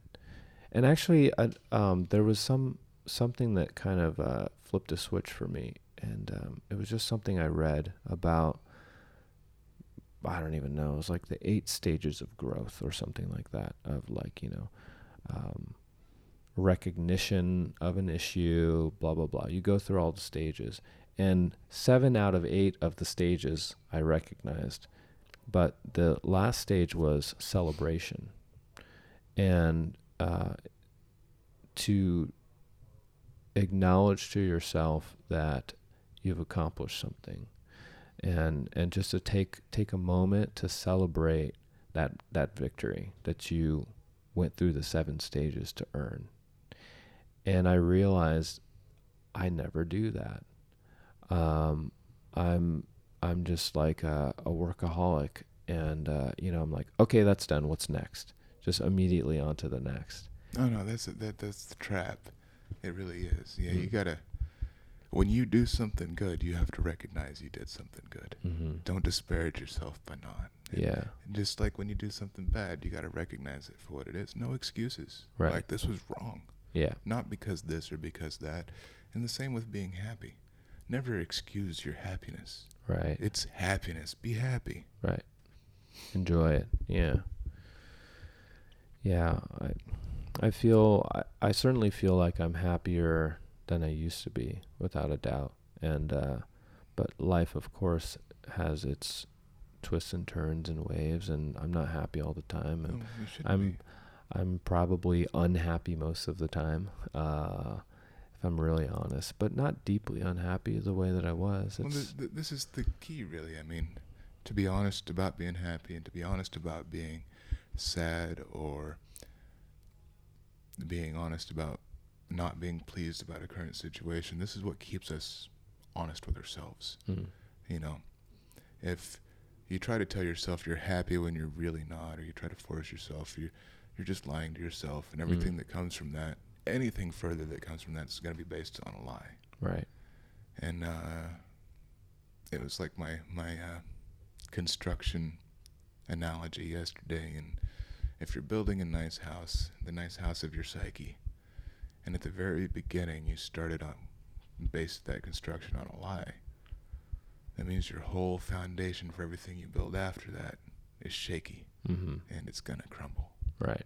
So yeah, when you're happy, be happy, man. When you're sad, be sad. And when you're disappointed or feel you need to do more, be honest. Yeah, that's very important. And that was a big shifting point for me, to recognize I'm not happy most of the time, and actually I'm okay with that, because it's just the state, it's just the way it is. I mean, I can say, yeah, sure, I wish, I want to be happy, I wish that I was happier more, but in order to accomplish that, you know, it does require deeper honesty, and just starting with that fact of like, I'm not happy all the time. Well, that's even being happy all the time, I can't really see it as being. I mean, I've never met anyone that is actually happy all the time. Mm-hmm. I've met a few people that are happy more often than not, genuinely. I met people who pretend to be happy all the time. Oh yeah. Well, the only people that I've met that are genuinely happy most of the time are well advanced in years, 60s, 70s, 80s. Yeah. And I don't even know why, but you know, each of them have their own different reasons as to why they're predominantly happy. But if you ask them, through the majority of their life, they weren't. Mm-hmm. And I think being happy all the time, just like with the way we live in the West, and it's so easy, breeds complacency. Mm-hmm. When you have nothing left to improve, you're not going to try to do anything. You're not going to strive anymore. Yeah, that's true. I think it's important to, you know, we were talking a little earlier about Joe Rogan and how we both appreciate his perspective. And one of the things he focuses on a lot is challenge and struggle, and that it's important. And I was fortunate enough to study martial arts when I was a kid. And I think that doing things that are hard is valuable. And if you are too comfortable and too complacent, it softens your edge. And we don't live in a world anymore where you need to have a sharp edge, and people can still survive and get by. But I think that it affects the inner experience as well. I think that, you know, I want to have a reason to celebrate myself, truly. Not just like, I watched a good movie and I had a good meal. I don't really celebrate that. I don't get a deeper sense of accomplishment from just that kind of like surface level existence. I wanna really push myself. I wanna, like, this podcast even is outside of my comfort zone. Oh, sure. Yeah, I get you. Yeah, yeah. I mean, this is not something that I would just naturally do, but I'm doing it because I have things to say, and I know a lot of people have things to say. I want to create a platform for it, yeah. But also because it's challenging for me, and every time I do a good episode and put something out there that I feel good about, I can celebrate that, and I feel better. I feel good about what I'm doing with my time in my life. And, I had a period of a couple years, 2 years before starting this podcast, where I just was like, what am I doing? I'm not offering my greater self. I'm too comfortable. And I was hesitating on the threshold of doing the things that really, I knew I was capable of or wanted to do, just basically out of fear, And, I'm not saying I'm all great for doing this podcast, but it took me a couple of years to kind of build the courage to do it. But I think it's important it was important for me. I think it's important for all of us to have something that we really, truly feel proud about. And, it's difficult to have a true sense of satisfaction if we know deep down that we're not doing our best. Yep. Yeah, I can agree with that. Mm-hmm. Wholly. Yeah. And the tricky thing about it is no one can really help us. Like, I think we all have to look within and find that courage and strength to not only push ourselves to do that, but sometimes to push against the opinions or judgments of our peers or our family or risks involved with financial security. There's a lot of excuses that we can come up with endlessly to not do the thing that we know that we want to do or we're supposed to do. Well, for many years, I've always heard, especially from my girl, everyone's kind of, said to me, oh, well, you're really lucky, because 20 years ago, I made the decision on what I'm going to do mm-hmm. for the rest of my life. Mm-hmm. And I knew then that was the decision that needed to be made, and it's what I could do and what I'm going to do. And I get a lot of people, oh, well, you're lucky because you know what you want to do, and you can do it. And I said, no, I'm not lucky. See, you see it from the side that is really convenient to you, where I'm the one that's the lucky one. Making that choice is, everyone has the same ability to make the same choice. Mm-hmm. It's just very few people do. Right. And the choice that I made, it puts my freedom in jeopardy, my livelihood in jeopardy, because the things that I researched aren't generally accepted amongst the authorities of the world. Mm-hmm. So the choice that I made was one that was really not in my own best interest. Mm-hmm. But it was the thing that I could do, and it was the thing I was interested in. So instead of doing like many, many, many people I've met, instead of sitting on the fence and wishing there was an easier decision or wishing someone else would make it for me or wishing that something else would come along, I made my decision and stuck by it. I mean, really, that's how I see it for everyone, is by the time, you're in your 20s, most people have a good idea what they really want to do. Mm. But very few people have made the decision to do that and stick by it at all costs. Mm-hmm. Yeah. Yeah, it's very challenging. It's probably one of the most challenging things. Well, I would have to say that everyone's like, oh, well, you're lucky, but I'm not. Mm-hmm. And yeah, you worked hard for it. No, the decision I made, when you're 17 and you make a life decision like that and you have to stick by it, that's what governs your life. That's how you live. And there's a lot of things that I didn't experience that I wanted to do and things like that. But like when I was 16, I had ambitions to be a professional boxer and things like that. But, that didn't go along with what I really wanted to do, so that fell off. Mm-hmm. and many things and people in my life in the pursuit of what I'm interested in just fell off from my life. Mm-hmm. Mm-hmm. And it's the far harder path to take is when you make a decision and decide to stick by it. Yeah. Than to wait. Yeah. But as challenging as it is, I think being on the hesitation side or being on the threshold of it and looking at all the risks, feeling the fear, the insecurity, am I good enough? Can I actually, if I go for it, am I going to actually be able to accomplish that, or will I fail? All of that fear, it feels so imposing, but, and many people don't cross that threshold, but when you do, you inevitably will fail. But if you continue, there's nothing like that feeling of success and accomplishment and celebration from actually being aligned with what you really want to do and doing it. And I think if people could somehow feel that feeling, even just an ounce of that feeling once, then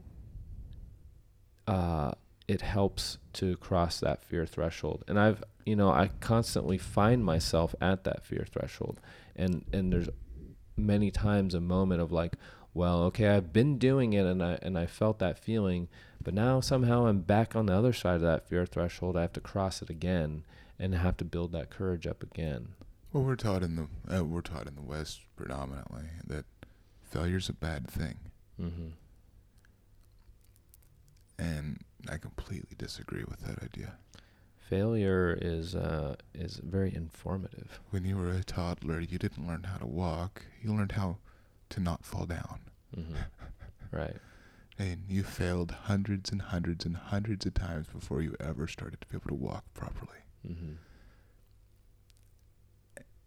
Failure is the best teacher, mm-hmm. as long as you have the open-mindedness to really question why you failed and own that failure was yours. Mm-hmm. And then you'll learn how to not fail. Mm-hmm. And the fear and everything's that's the natural thing. It's real, it's ever present in all of us, and it's supernatural, mm-hmm. But the real definition of courage or bravery isn't lack of fear. It's being scared shitless and still walking forward. Yeah, indeed. Yeah. Yeah, I don't know. Well, let's see. Is there anything else you want to cover? I think I'm running out of brain power. I need to eat some food. Yeah, I need to eat some food and smoke a cigarette. Cool.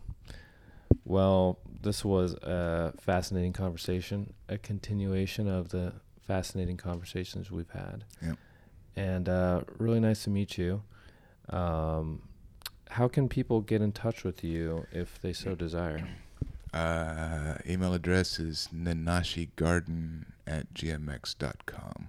Could you spell that out? nanashigarden@gmx. Cool, man. I'm really glad that you're out here doing what you're doing, cultivating these plants, and I know you're working on some papers and just really deepening your knowledge. Also, a shameless plug right quick. Oh, please. ShareTheSeeds.me. Mm-hmm. The name is self-explanatory. Is that your site? No, it's I'm just one of the people on the site, one of the admins on the site. Oh, okay. And what is it? It's a group of ethnobotanical hobbyists and professionals and everything, and we share the seeds. Yeah.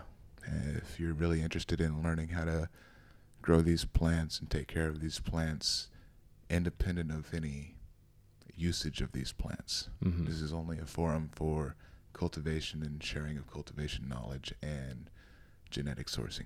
Okay.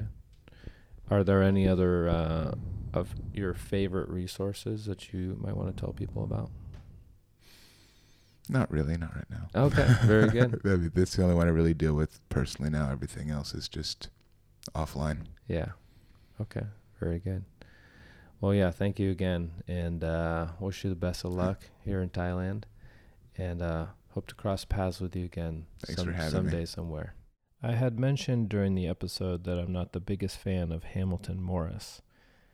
Now, I recorded this episode back in March, and since then had the opportunity to listen to Hamilton speak on another podcast, and he kind of changed my opinion of him. He was very knowledgeable, well-spoken, and professional, and I found that he had a lot of really good things to say. So it seems that he's come a long way since his days of tromping through the Amazon in his skinny jeans, and I recommend listening to him. So just wanted to add that here. Some of you may have noticed that the audio quality is a little bit less for these two recent episodes in Hong Kong and in Thailand. That's because I had my travel set with me, which is very basic. It's just two handheld mics and a digital recorder, and unfortunately it makes more noise than usual. Next week, I'm back in the studio with Jesse Klein, so we'll have better quality of audio, and we talk about ayahuasca, and in particular, some cautionary tales about ayahuasca and how it can easily be overdone. Jesse is the partner of Sina Schellenberger, who was my guest from episode 2. We talked about cacao and ayahuasca. And I met Jesse the day after that episode. I went to one of Sina's cacao ceremonies and met him there. And very soon we discovered that we had a lot in common. Both of us had an experience of doing an ayahuasca deep dive of several ceremonies in a short span of time, and then having somewhat of like a blowout experience, or it's hard to describe, but it can feel like riding a high with ayahuasca, but there's definitely a way to overdo it. It's something, like I mentioned, I myself have done. I've seen many other people do.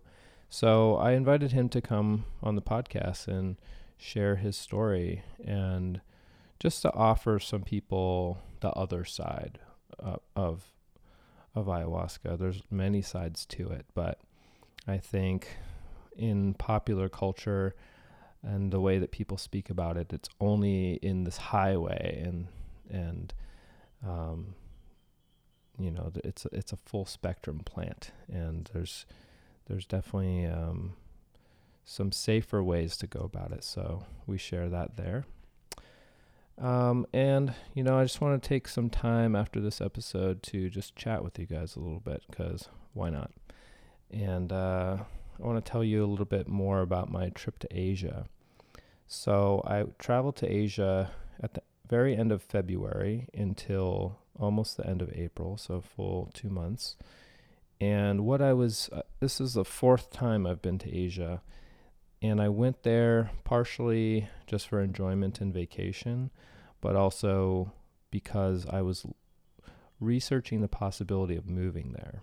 And so while I traveled around, I was keeping my eye open for business opportunities that might be able to sustain my livelihood there, and also just checking out the local culture and local people, and just seeing if it's a place that I could see myself actually living. I've been considering moving to Asia for 5 years now. I just really take to the culture and the food really well. It's very comfortable for me in Asia for some reason. I feel more at home there than I do in the United States. And definitely part of the push for me actually going out there is the state of the United States right now, and just how crazy shit is and how crazy people are, and not even on any particular side of the political spectrum, but pretty much all around. And it was really refreshing to go out there and find that's just not happening there. I mean, there's a greater sense of peace from the individuals to the collective, and people are just going about their lives. And I don't know, it was just nice to not be around people who are ultra mega triggered all the time and just freaking the fuck out. So I started in Taiwan. I was in Taiwan for 2 weeks. Then I went to Hong Kong for 2 weeks, where I recorded the 5th episode with Natalie Goney, last week's episode. And then I went to northern Thailand, where I recorded this episode with Nanashi. And then went to southern Thailand, Cambodia, Singapore, and I finished in Bali. And I really, really loved Bali and Taiwan. And Hong Kong. I mean, I actually loved everywhere, to be honest. But of the places I could actually see myself realistically living, I think Taiwan is really the top.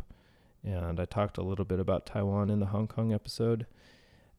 It's people there are just so nice, like impossibly nice. One example I give is just if you are traveling in a foreign city and you ask for help, especially in a place where people don't necessarily speak English, a lot of times they'll just kind of like go on. And I think in the United States, especially if you ask people for help, depending on where you are, it can be harder to find people who are actually going to take the time. But in Taiwan, it's very common. People are super willing to help you. And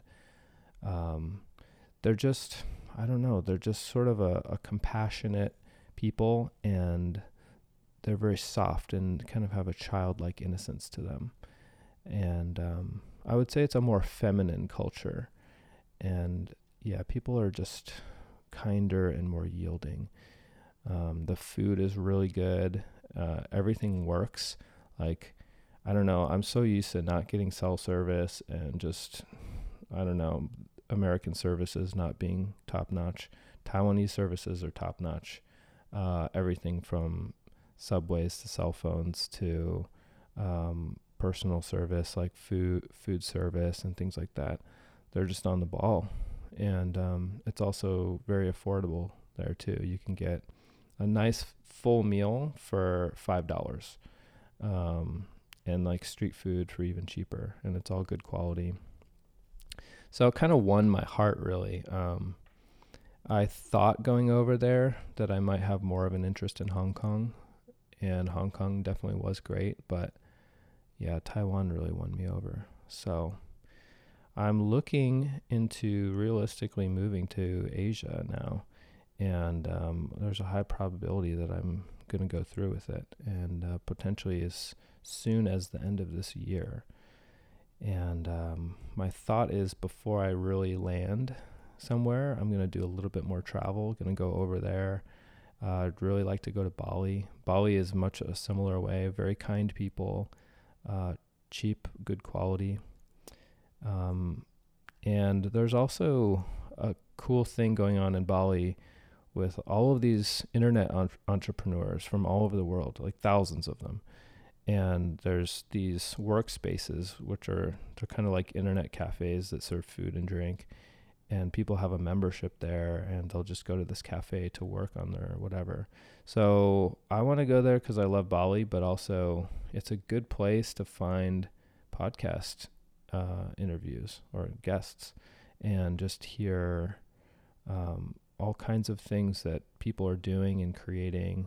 And yeah, there's just so much opportunity in this day and age to make your own thing. And the people that are drawn to Bali also have more of a spiritual tint, or yeah, more like eco-based or whatever, just forward thinking. And so yeah, I just want to go hang out there, be there for a while, get to know people, and see what kind of cool people I can come across and what kind of interviews I can scoop up. So stay tuned for that. That's coming later. But until then, we have lots of good more stuff here. I'm going to be bouncing around California and scooping up interviews here too. So if you guys want to let me know how I'm doing, I'd love to hear about it. You can find me on Twitter at FinchCanFly. I'm also on Facebook and Instagram, Chronicles of a Psychonaut. And that's it for now. See you guys next time.